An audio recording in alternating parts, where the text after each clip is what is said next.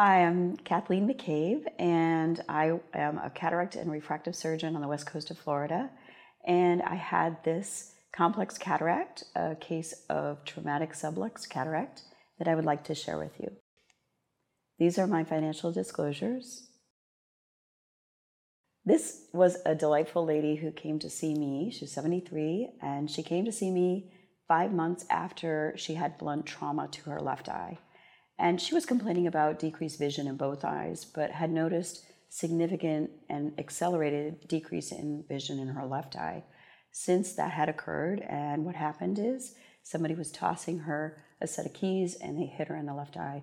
And she had a pretty big black eye. She looked through all her pictures to try to send me one that was really bad, but couldn't find it. Um, on examination, her best corrected visual acuity is decreased in both eyes, as you can see. It was 2070 in her right eye, 2200 in her left eye. Her pressures were normal at 9 and 11.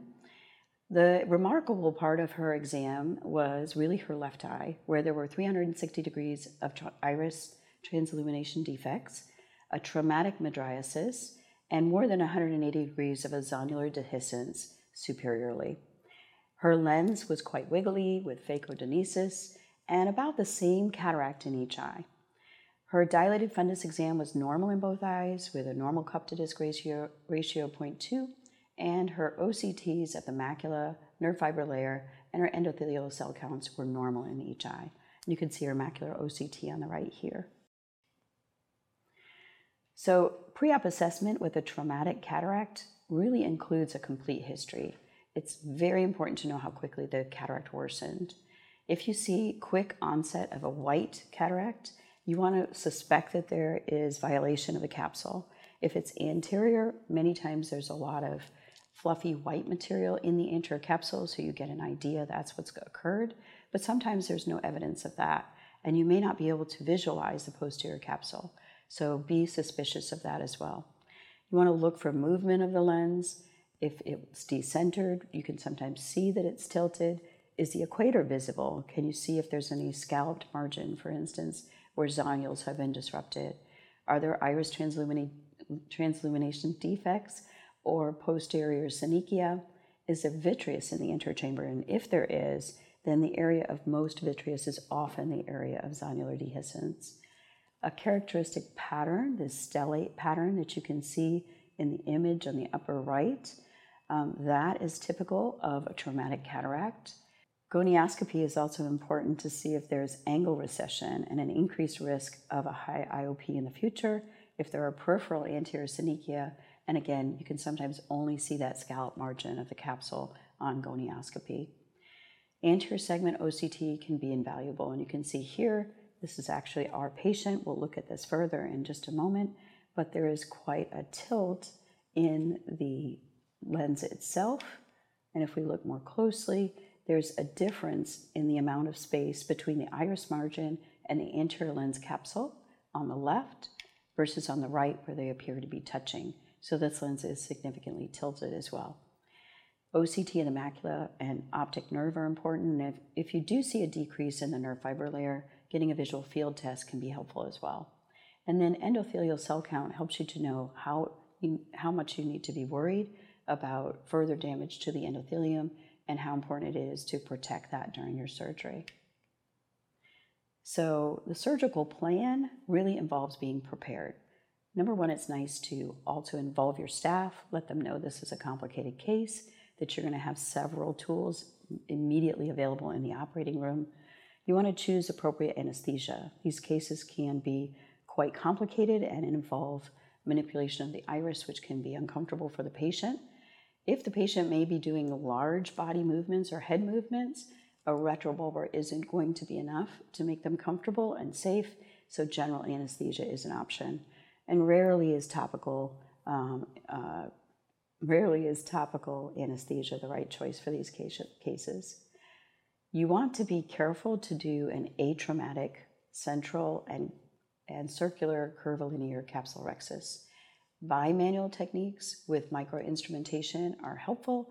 Um, I prefer to use a femtosecond laser because then I know it's the appropriate size and centration. Only if you can't visualize it well enough will I do something different than femtosecond laser. You want to have several plans in place for IOL placement. Plan A, which is what I prefer to do, is always for me going to be a possibility of retaining the capsular bag.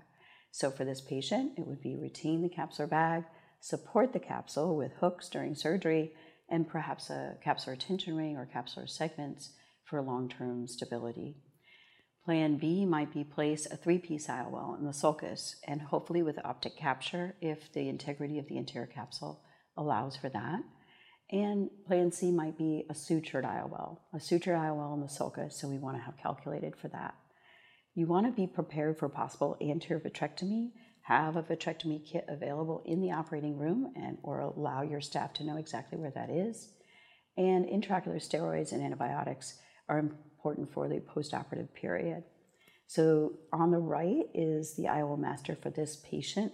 You can see that there's been a calculation for a sulcus placement of a lens, for a capsular placement of a single piece hydrophilic acrylic lens. There's also a backup anterior chamber lens, and there's a backup three piece intraocular lens as well. Here's our patient.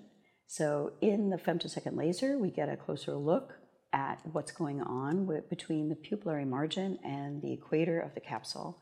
And there is a space that you can visualize here where we can see the margin of the, cap- of the pupil and the margin of the capsule and a brighter red reflex between the two. We can use the settings on the laser to alter where the linear scan is. And if we put it on the area where we see that mass, maximal zonular dialysis, that's the image that allows us to visualize the lens tilt and that separation between the margin of the pupil and the lens. So we're going to look at this video of the femtosecond laser, and you can see initially the lens orientation looked very planar and did not look like it was tilted. So I'm changing the orientation of that lin linear scan, and here now it is oriented where there is that maximal tilt, and we can appreciate better the fact that the lens is not sitting planar in the eye. I'm comparing those two areas. I'm telling my staff about that so that they're also prepared for what we might need during surgery. So, this is our patient and the intraoperative view. And you can see here that there's a margin visible between the pupil and the equator of the capsule, where there are those scalloped margin there and a little bit of an increased red reflex. And I'm trying to determine where the area of maximal dislocation is because that's where I'm going to put my fixation system.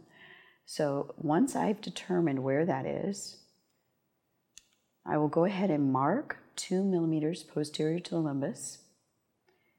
I have a 27 gauge needle and I've previously cut a piece of 5-O-Prolene with a bevel, and I'm just trying that within the lumen of the needle to make sure it passes. I'm using low temperature cautery to create a large flange, and I've already passed, and you can see here, I've already passed that 5-O-Prolene through the eyelet of an Ahmed segment. And I'm going to actually really test that and make sure that the flange is large enough that it won't pull through the eyelet. This is going to be the support system intraoperatively for the area of maximal zonular dialysis, and it's also going to be the same support system postoperatively.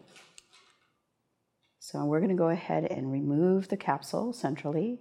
This capsular rhexis was already created by the femtosecond laser. Usually these come off very easily, but even that little bit of traction between the capsule and the cortex dislocates the lens even further, so you can see how weak those zonules are. I'm placing a capsule hook to help prevent it from, uh, for us from losing the lens into the vitreous. Now I've placed the 27 gauge needle through conjunctiva and sclera, two millimeters posterior to the limbus, through the sulcus, which I inflated with viscoelastic. I've placed that cut piece of 5-O-Prolene into the anterior chamber, and I'm using a microforcep to carefully feed that into the lumen of the 27 gauge needle. You really want to be sure you put enough of the 5-O-Prolene in that it's not going to pull out as you're withdrawing the needle. And I'm going to assist it a little bit with the microforcep. So I can look now at the surface of the conjunctiva, confirming that I did withdraw the cut end of the 5-O-Prolene. Microforceps are helpful for introducing the capsular tension ring into the anterior chamber.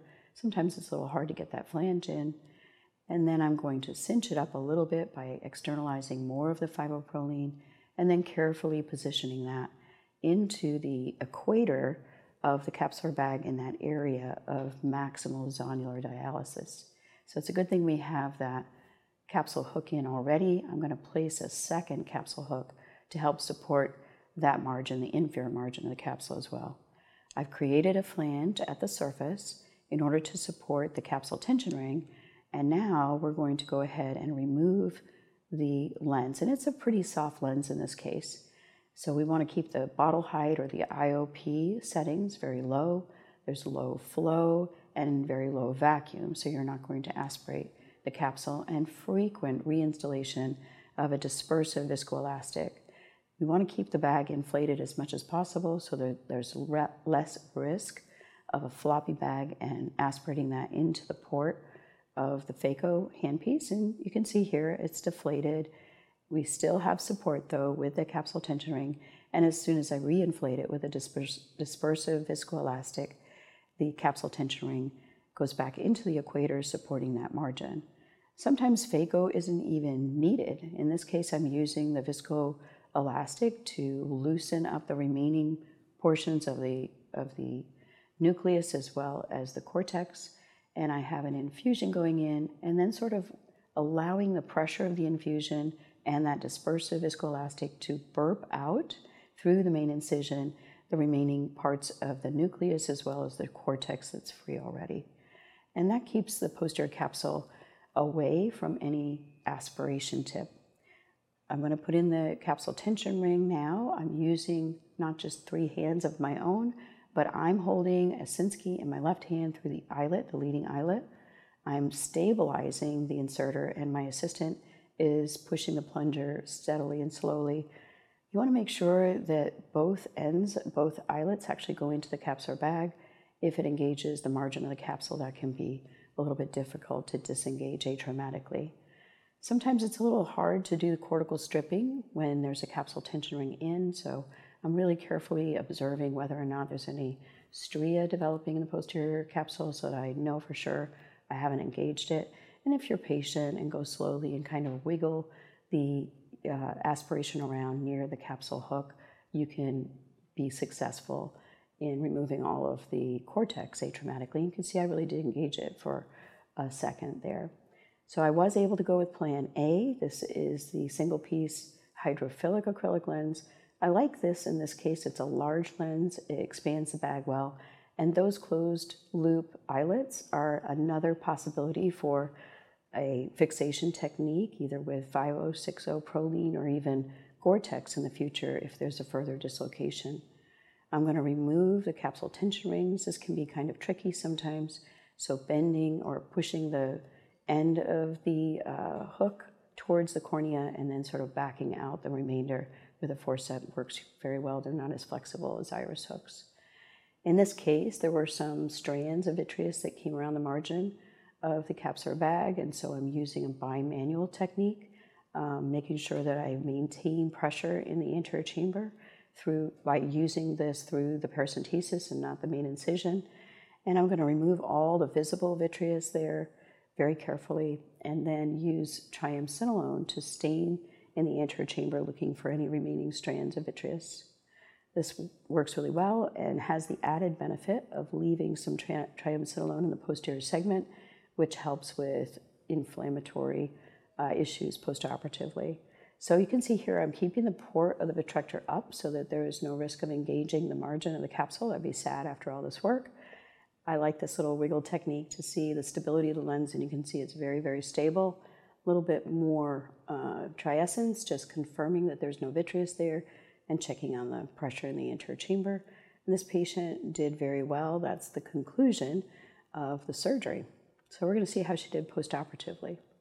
So surgical pearls for a traumatic zonulopathy in at least of this magnitude during your surgery.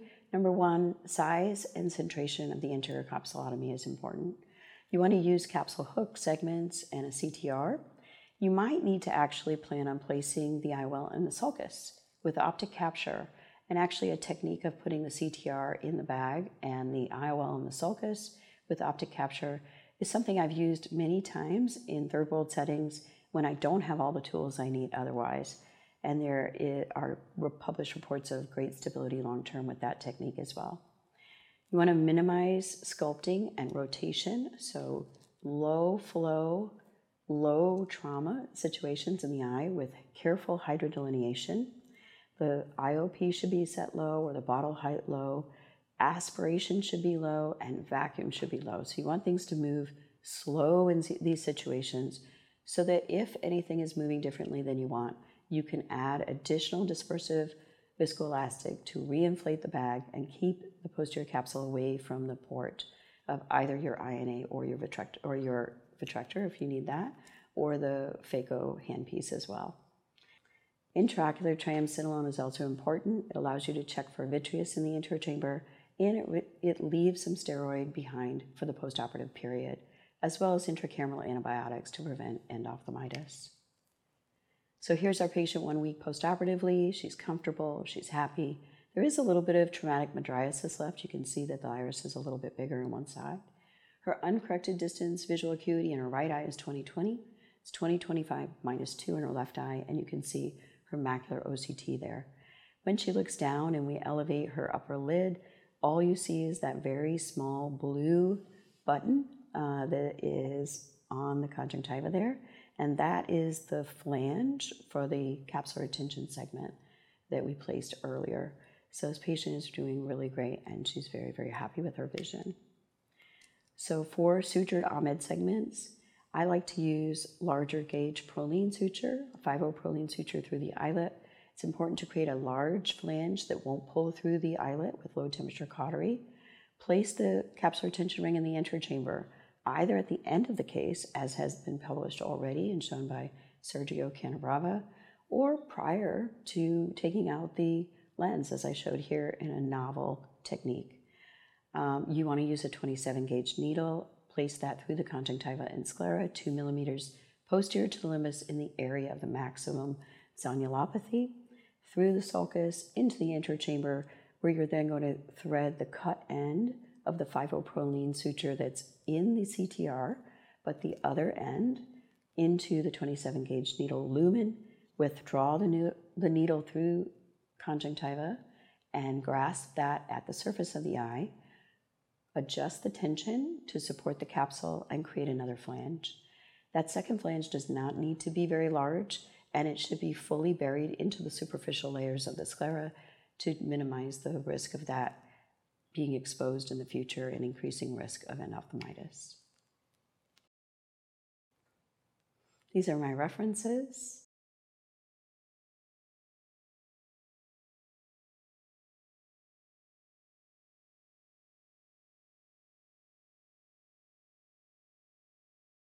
Thank you so much for your attention.